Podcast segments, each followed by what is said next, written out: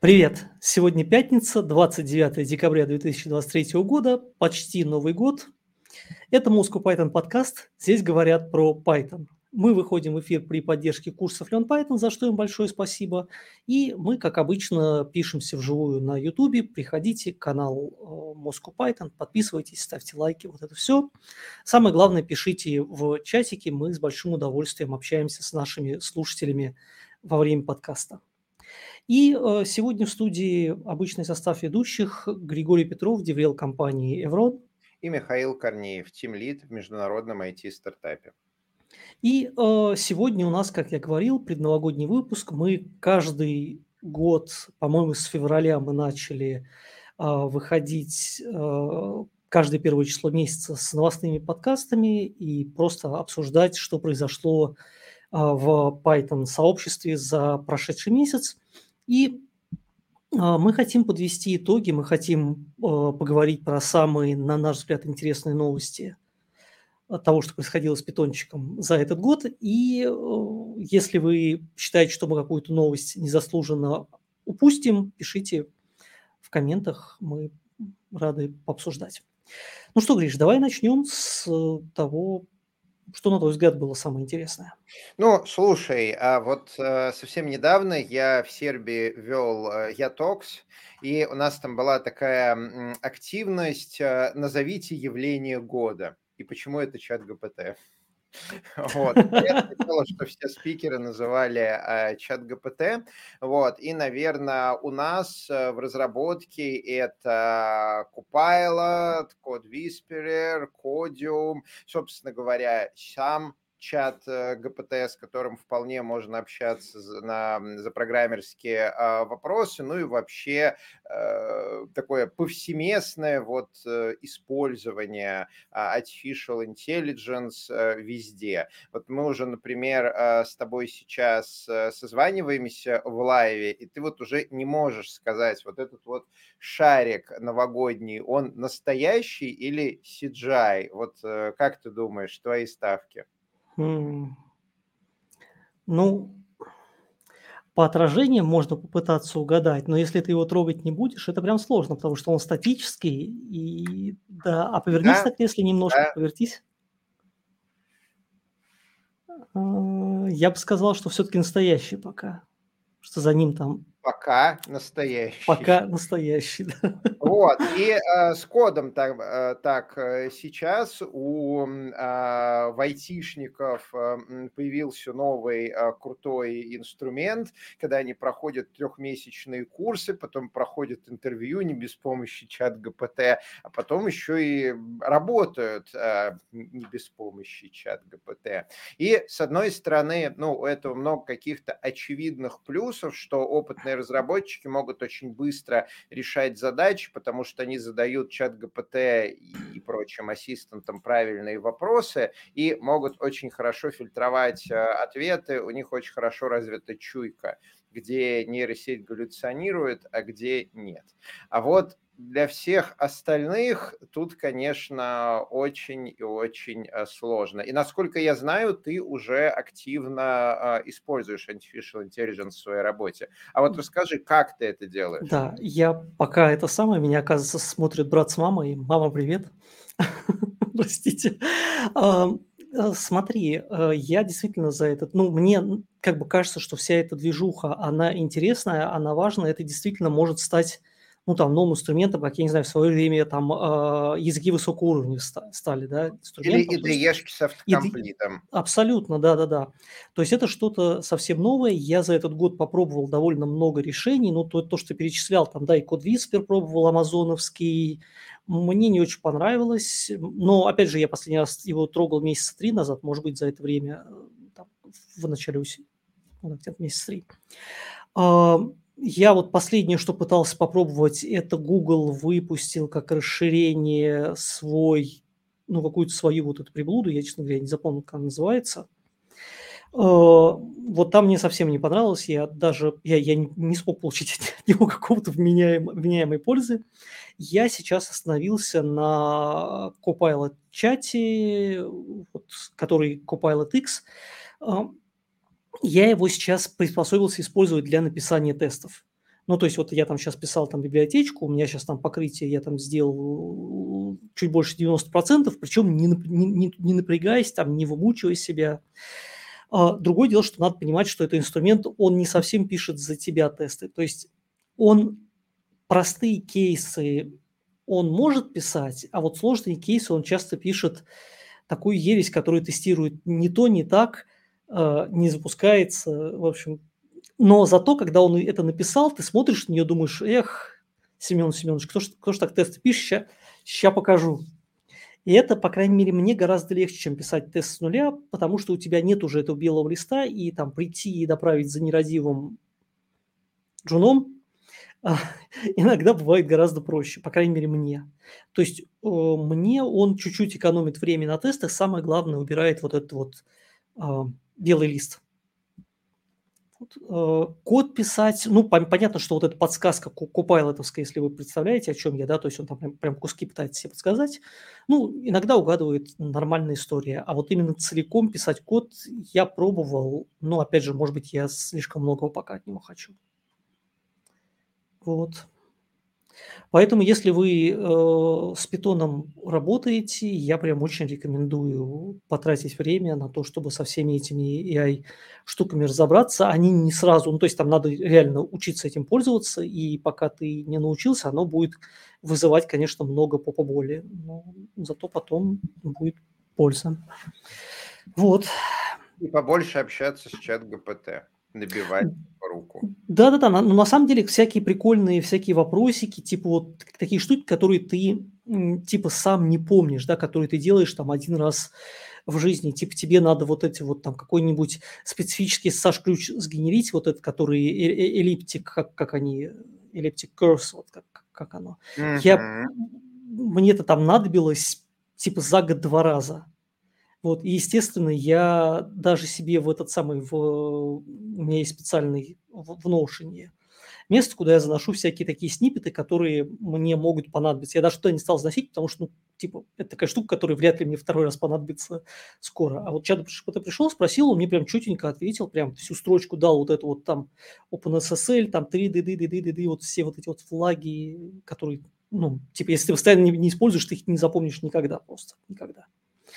Хорошая штука, рекомендую.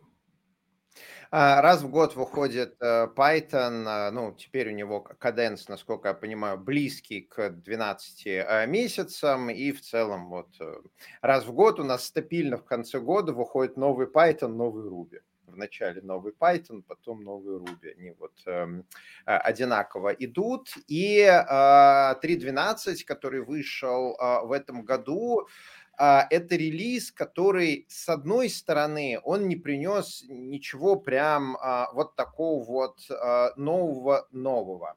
Вот, то есть если смотреть на там 3.11 это ускорение, это exception groups, это там type хинты, в общем, много всего.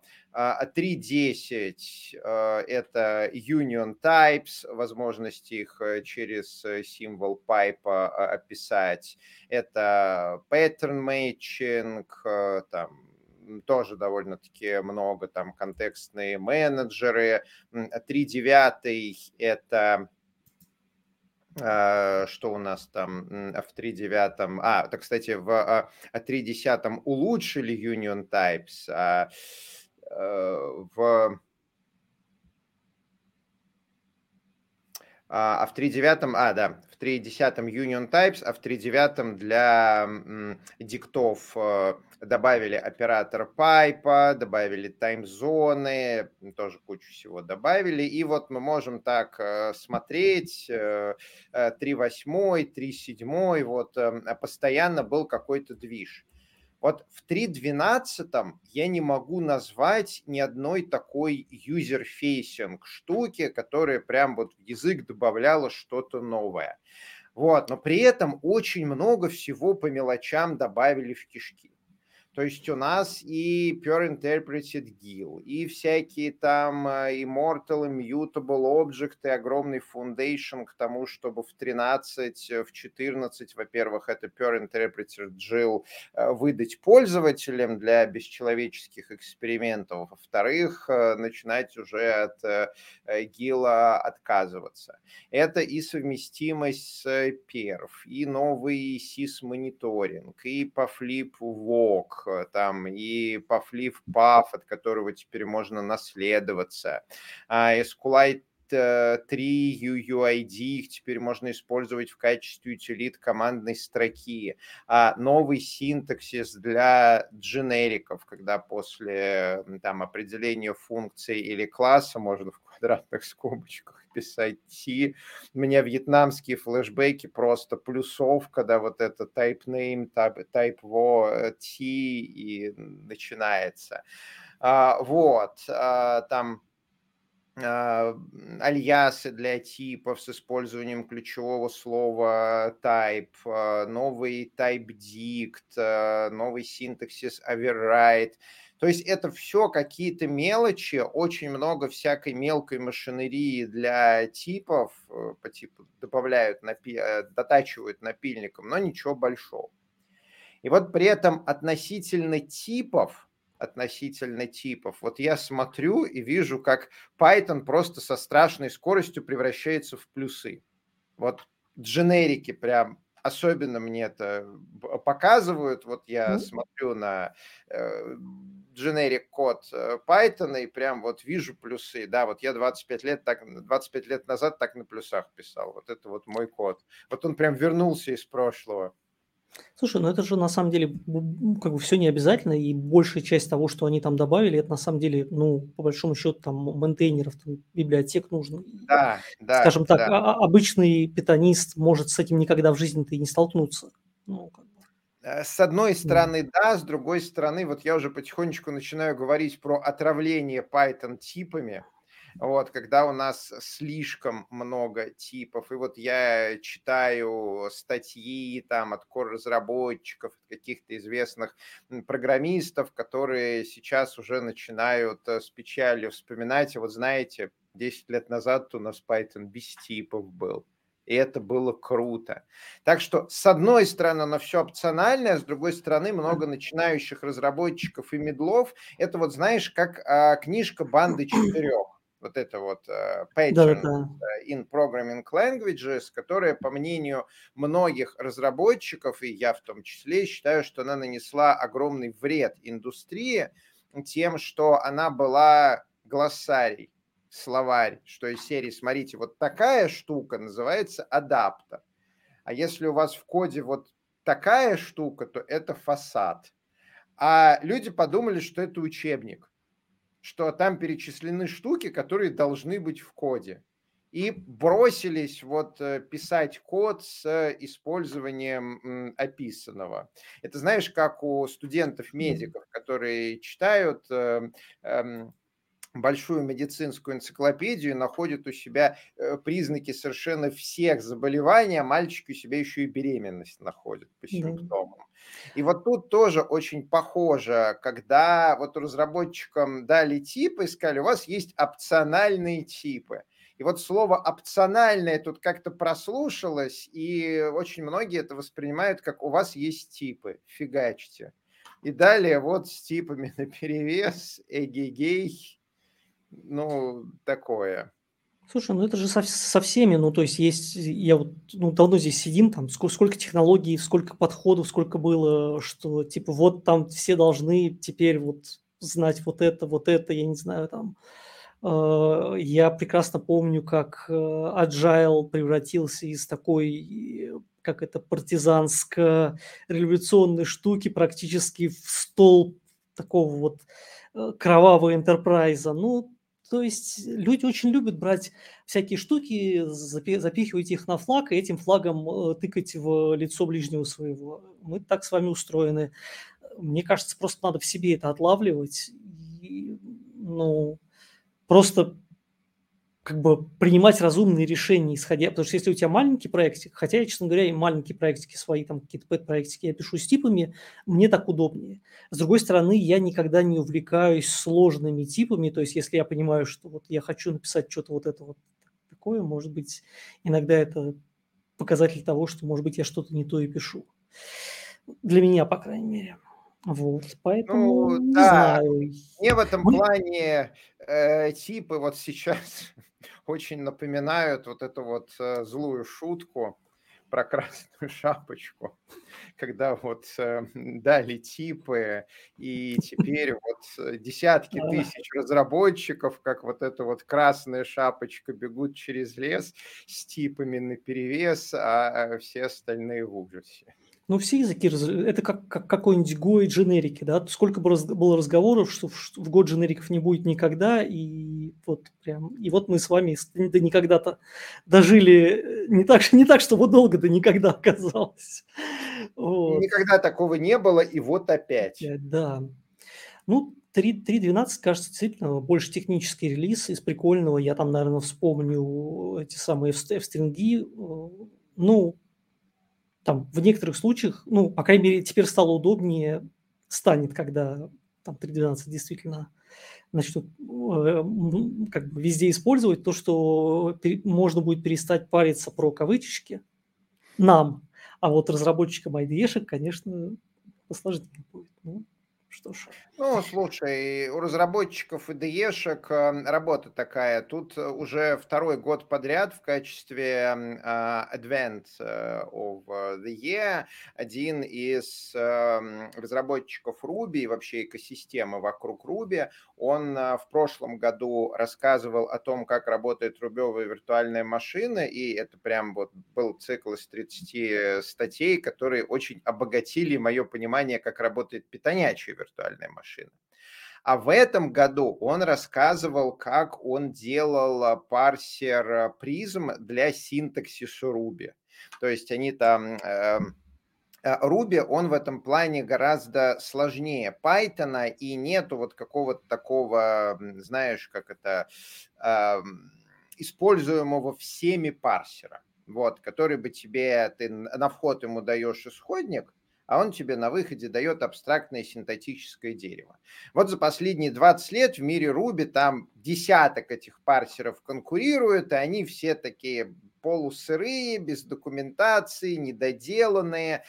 И вот, э, они там Shopify, по-моему, заморочились. Сейчас, кстати, я могу чекнуть. Парсер называется Prism. Да, они в Shopify разрабо э, заморочились, вот они с нуля на сишечке написали парсер, э, Ruby, назвали Prism, и он целый месяц, вот буквально пару дней назад закончил, рассказывал, Мгм. вот как он парсил рубевый код, какие вообще штуки могут встретиться в рубевом коде и как этот парсер, э, переживает неполный код. Потому что, э, парсер этот, он предназначается для IDE-шек. То есть в первую Мгм. очередь для Visual Studio Code, чтобы парсер этот работал на стороне language сервера, и, IDE-шечка тебе всё красиво подчеркивала, там типы и так далее. Вот это вот, а, всё, что мы любим.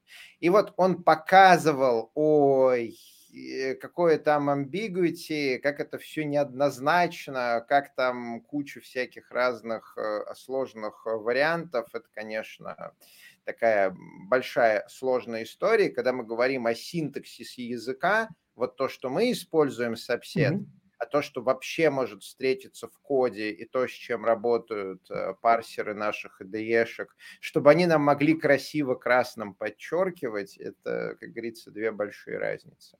Но у "Пайтона" очень хороший парсер и очень хорошая интеграция в IDE-шках, гораздо лучше, чем сейчас у Ruby. Хотя вот, возможно, с "Призмой" у Ruby ситуация сильно улучшится. Порадуемся за рубистов. А, что ж, 3.12 обсудили, э, и, наверно, вот в прошлом году, примерно в это же время, мы как раз обсуждали тему про, а, No-Kill. Как раз мы там зарубались на тему того, что, а, надо ли вообще GIL трогать, э, а соберутся, не соберутся, а решаться, не решаться. И этот год показал, что таки, да, решаться, что от как бы смелых экспериментов. Это пришло к принятому 703-му, по-моему, ПЕПу, да, 703, mm-hmm. кажется, Нугил. И вот уже ну, в том же самом в в 3.12 уже сделали всякие прикольные штуки для того, чтобы Ногил стал там ближе. А, то есть там вот, вот, это, вот это вот разделение, выделение общего стейта, вот эти immort, Immortal, кажется, они называют, да, Immortal Object, и вот такие, такие вот все штуки, э, что кажется очень прикольно. То есть есть большой шанс, что, ну, в этом, в следующем году, конечно, мы Ногил не увидим, ну, в смысле, если только вы не работаете с, скажем так, э, достаточно близко к, к мякотке в питоне, то есть сами не собираете себе там э, интерпретатор и вот это вот все там как бы не компилите его с какими-то этими тестовыми флагами. Но я думаю, что через год уже это будет штука, которую можно будет там как бы народ аккуратно начнет лапкой щупать. В следующем году саб-интерпретаторы нас ждут. Вот, вот собственно, вот то, там, то, то, то, чего я, например, жду, просто интересно пощупать, это вот саб-интерпретаторы. Оно гораздо быстрее, чем я ожидал. То есть, если ты помнишь мои предсказания прошлого года, то я ожидал, что несколько лет они будут только телиться с э, тем, что вот принимать пропозалы не принимать, а давайте вот доски строгать, но струганной стороной класть вниз, чтобы никого не обидеть. И вот это вот все, я думал, что пройдет несколько лет, прежде чем э, ML и прочие активисты додавят core-разработчиков, что надо с этим что-то делать. Но нет, видимо, ML сейчас настолько сильное лобби, что просто пришли и сказали «надо». Core-разработчики сказали «ну, окей, окей». Надо, значит, надо, унесите, пожалуйста, мы все сделаем, не надо. Ну, там же и Microsoft, по-моему, дал денег, и Facebook дал да, денег. Ну, да, в смысле, да. прямо оплатил работу какого-то количества разработчиков, которые там будут, э, ну, занимаются этим э, full time. Да, там очень хорошее лобби, но я их могу понять, когда у тебя железо дешево, но при этом железо имеет определенную архитектуру, что у тебя в один сервер ты можешь запихнуть много ядер и много памяти. Вот. Э, но при этом а, между серверами коммуникация у тебя очень медленная, между процессами у тебя коммуникация довольно медленная. Это архитектурная. И ты с этим особо ничего не поделаешь. И все так смотрят, понимают, когда вот у них сервер, на котором 128 гигов памяти, куда влезает модель, э, на котором а, каких-нибудь 128 физических потоков, и все такие, ну блин, я хочу один пайтоновский процесс – который бы загрузил всю модель в память, и чтобы я эту модель в 100 потоков эм, обрабатывал, потому что вот у меня там куча всяких кросс-операций, я не буду там эм, одновременно в одно место писать, но при этом вот я буду из кучи мест читать и в куче мест писать какие-то вот там процессинг данных и так далее. И вот все так смотрят и говорят, ну мы так хотим, мы, у нас ускорится в 100 раз а ускориться в сто раз э, это прям круто. И до этого даже не sub-interpreters нужны, для этого нужны именно no-gill, потому что sub-interpreters тебе не сильно поможет, тебе нужно будет как-то адски заморачиваться, чтобы вот эту вот модель шарить между sub-interpreters, потому что наш по умолчанию будет у всех read-only, и вот там нужно будет просто выворачиваться наизнанку, чтобы это все как-то делать. А NoGill тебе просто ускорит э, работу с дейта инжинирингом для моделей в сто раз. Ну, сто раз это хорошая цифра. Да, да. О, ну, будем ждать, будем смотреть. Я думаю, что у нас будет в этом году, регуляр... в следующем году регулярная рубрика новости Ногила будем вам э, рассказывать. Так, э, ну что ж, следующее, ну, на мой взгляд, интересная новость, то, что в этом году наняли Security Developer in Residence в PSF.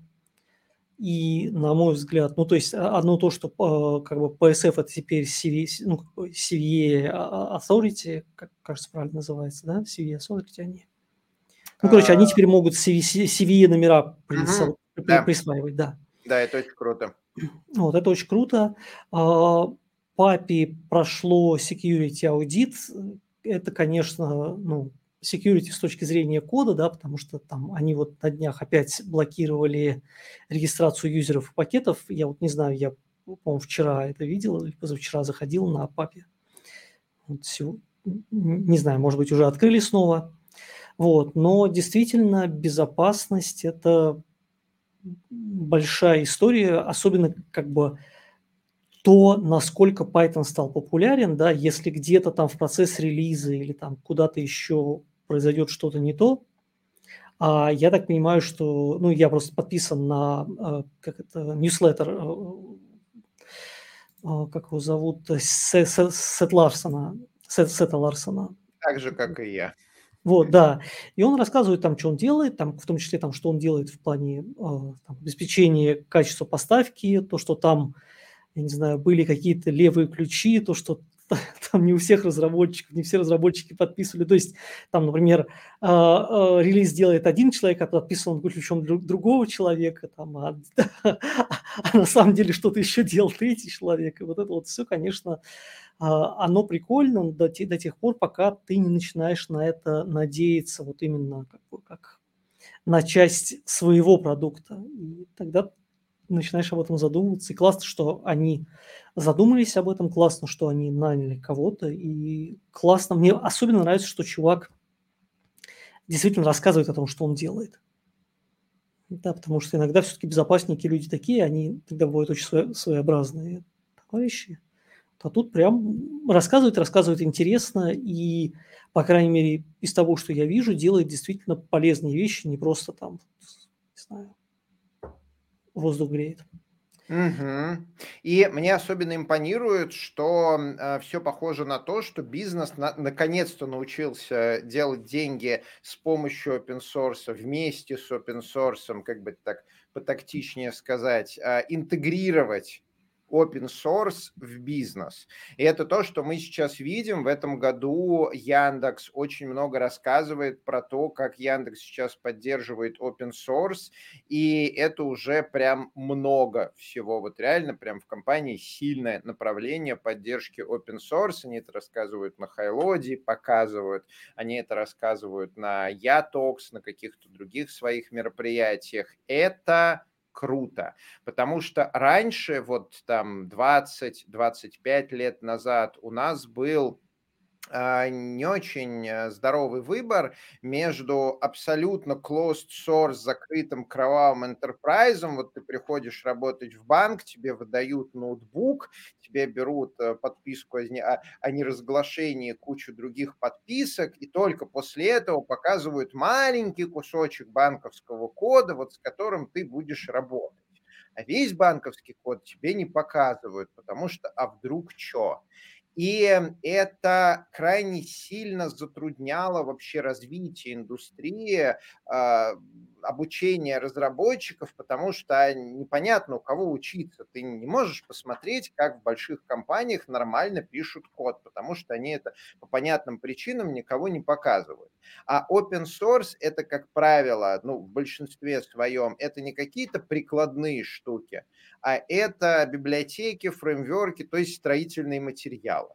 И вот э, изучая GitHub, ну, ты можешь научиться, как сделать библиотеку или как сделать фреймворк, если предположить, что они там норм качества. Ну, какие-то есть норм качества. Но это, опять же, нужно еще научиться отделять зерна от плевел.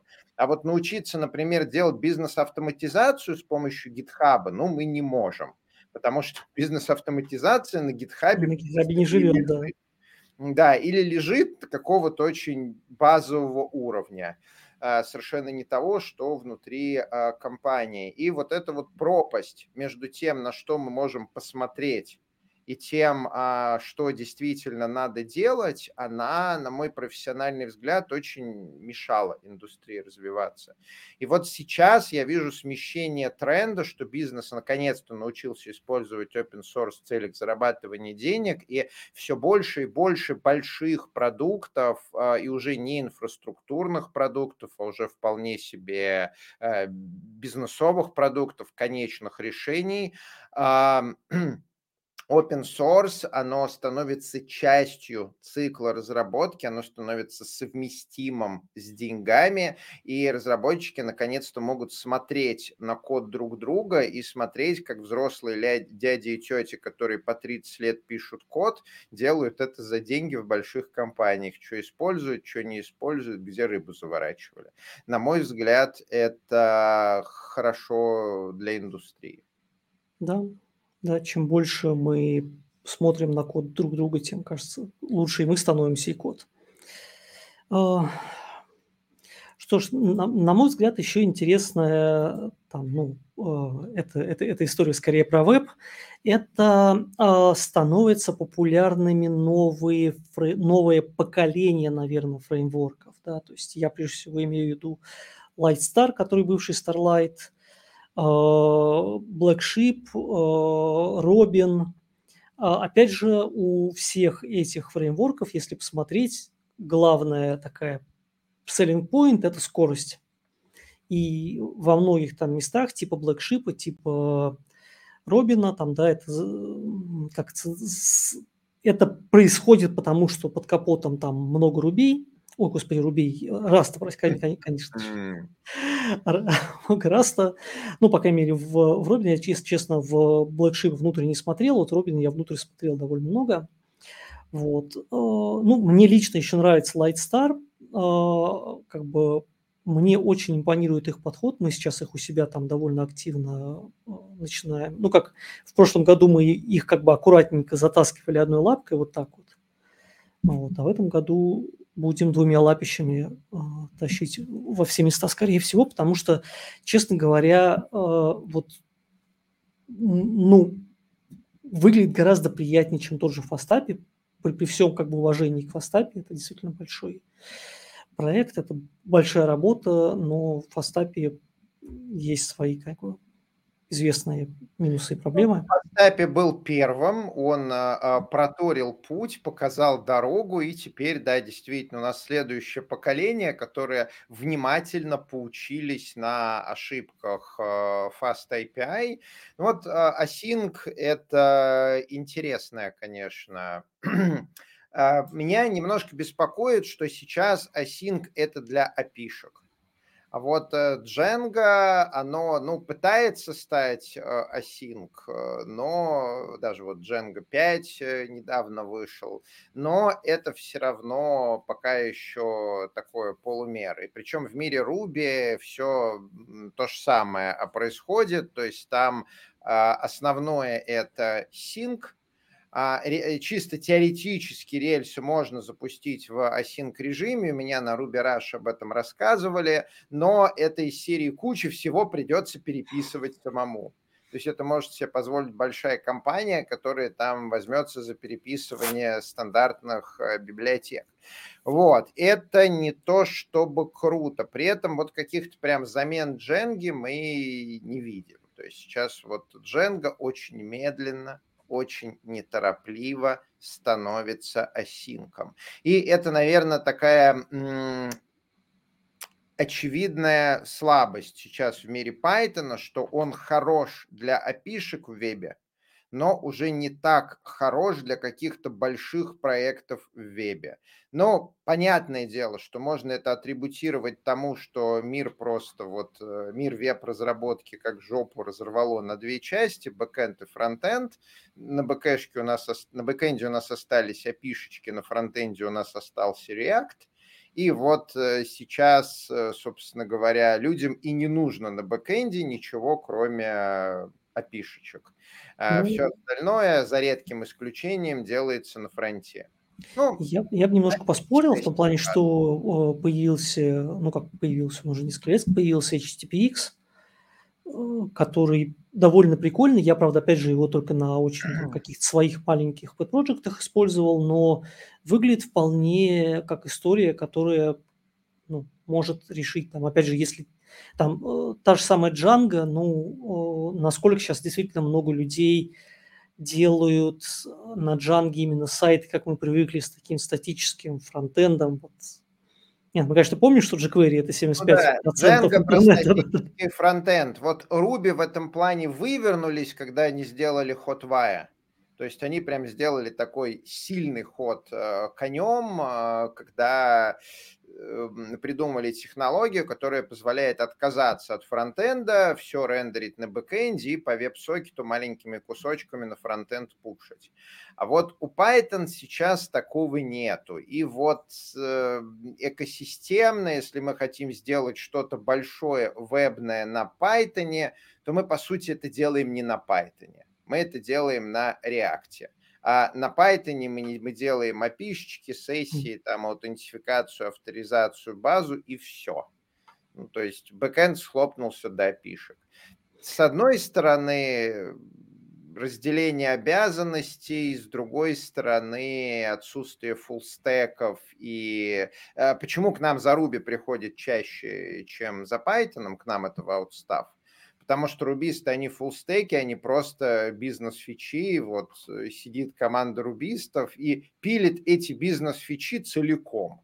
А если у тебя традиционное разделение на Python или Go, или э, там Java, или PHP backend – и реактовский фронтенд, то ты добавляешь кучу комплексити, тебе нужно, чтобы архитектор высиживал все там коммуникации между ними, следил, чтобы кто-нибудь э, не пронес туда GraphQL, и э, в целом релизный срок очень сильно увеличивается, потому что им нужно договориться, всякие вот эти вот дегидрации, гидрации, deployment э, усложняется. То есть тут у нас Python, тут у нас нода для фронтенда, тут у нас отдельно бэкенд для фронтенд на Rust е, тут у нас CDN, и вот прям э, получается большая штука.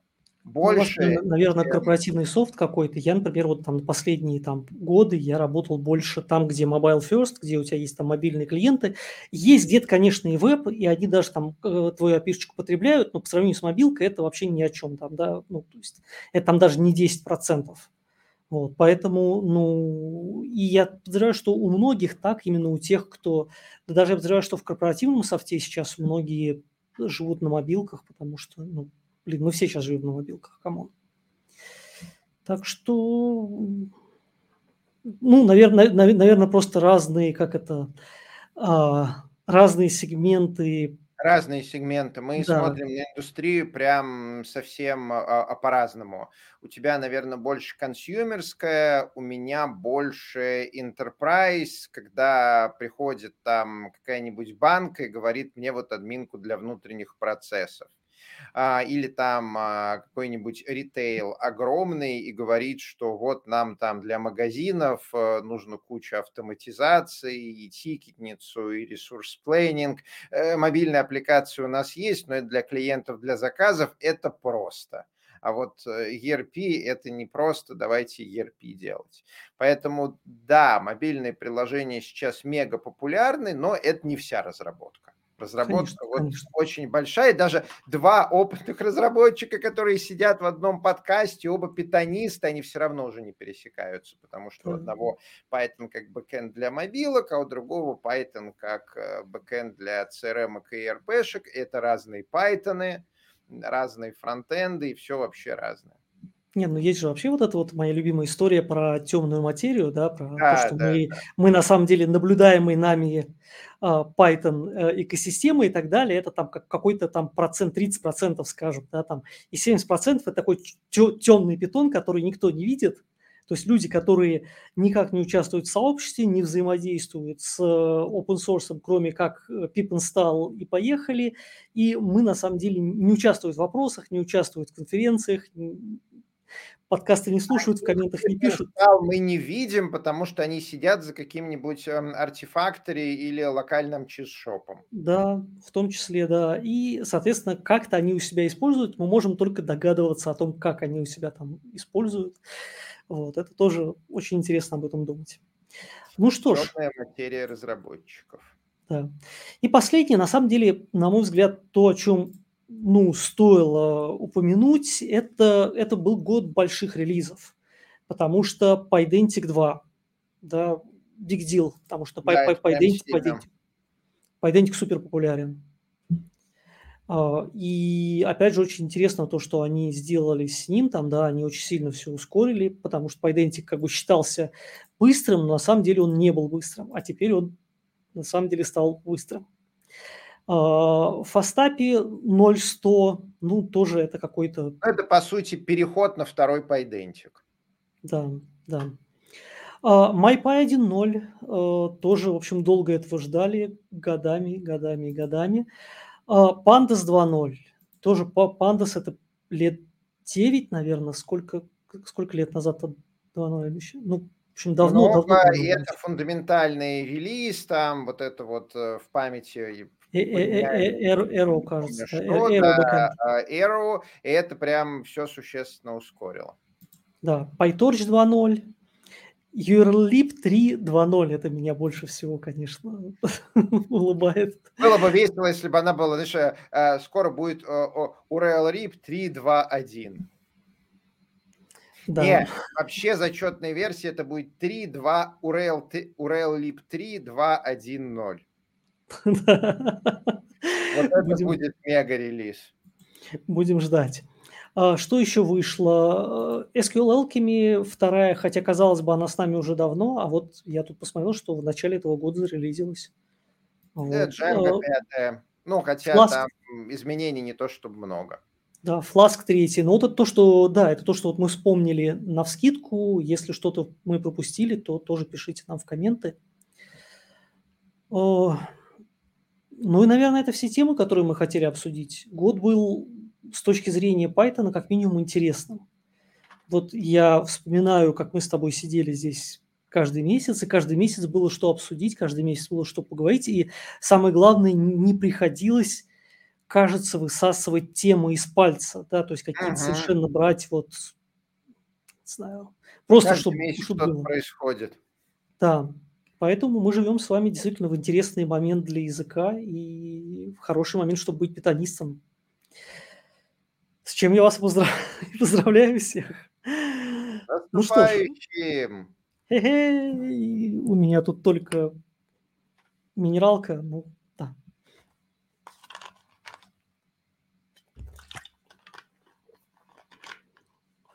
Заменит ли, вот да, давайте поотвечаем на, давай поотвечаем на вопросы в чатике. Заменит ли Lightstar в будущем Django? Вряд ли, хотя вот, на мой взгляд, как раз Lightstar, он чуть ближе к Django вот идеологически, uh-huh. в том плане у них тоже сразу из коробки много всего интересного, и архитектурно мне гораздо больше нравится то, что... Ну, понятно, что между ними и Django большое количество... Да, вот, поэтому я сомневаюсь, что они Джангу, Джангу любят за админку. Ну, наверное, тот, Джангу кто любит принесет... за админку, но вот у меня есть подозрение, что какая-то вот современная версия Дженги, возможно, Lightstar ей станет, если получит хорошее финансирование, в которой запилят админку и которая будет а, как-то хорошо рас, а, отвечать на вопрос, а что нам делать с фронтендом, то есть не так беспомощно, как сейчас Django, ну и серии, вот вы можете шаблончик э, положить и сделать э, веб, как он был 25 э, лет назад.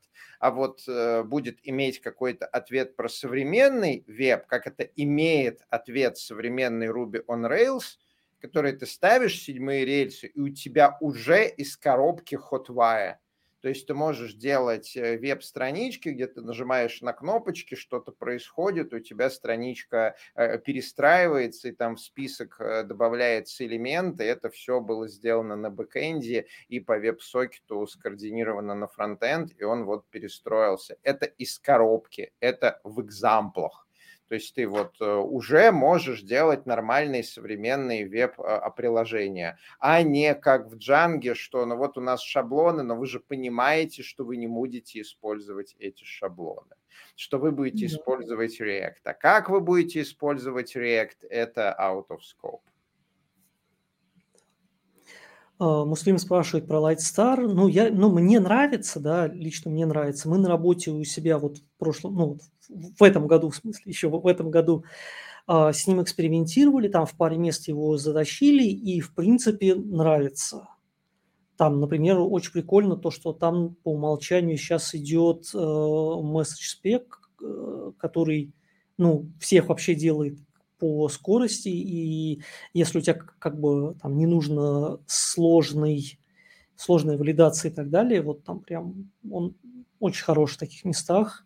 Ну, опять же, там можно вместо, если тебе нужна сложная что-то валидация, да, то вместо месседжспека там э, элементарно используется, можно начать использовать опять э, Pydantic второй, и будет там, ну, немножко медленнее, зато как бы со всеми наворотами по идентика. Поэтому я, я вот сейчас вот в, это, в этом году э, мы планируем его начать использовать как один из основных вот, фреймворков вместо, ну, собственно, у нас там останется Django и Lightstar, а в Fastap, скорее всего, мы перестанем тащить в новых сервисах. Угу. И комьюнити у них хорошее, и позиционирование понятное. Да, да. Так, э, ну, кажется, вопросов больше нет, э, поэтому всем спасибо большое, что пришли перед Новым годом. Э, рад был вас их видеть. И с вами был Moscow Python подкаст. Здесь говорят про Python. Э, мы выходим в эфир при поддержке курсов Learn Python, за что им большое спасибо. И э, мы выходим в, вживую на YouTube и в записи на основных подкаст-площадках. Мы к вам вернемся уже после Нового года э, с обычным новостным выпуском.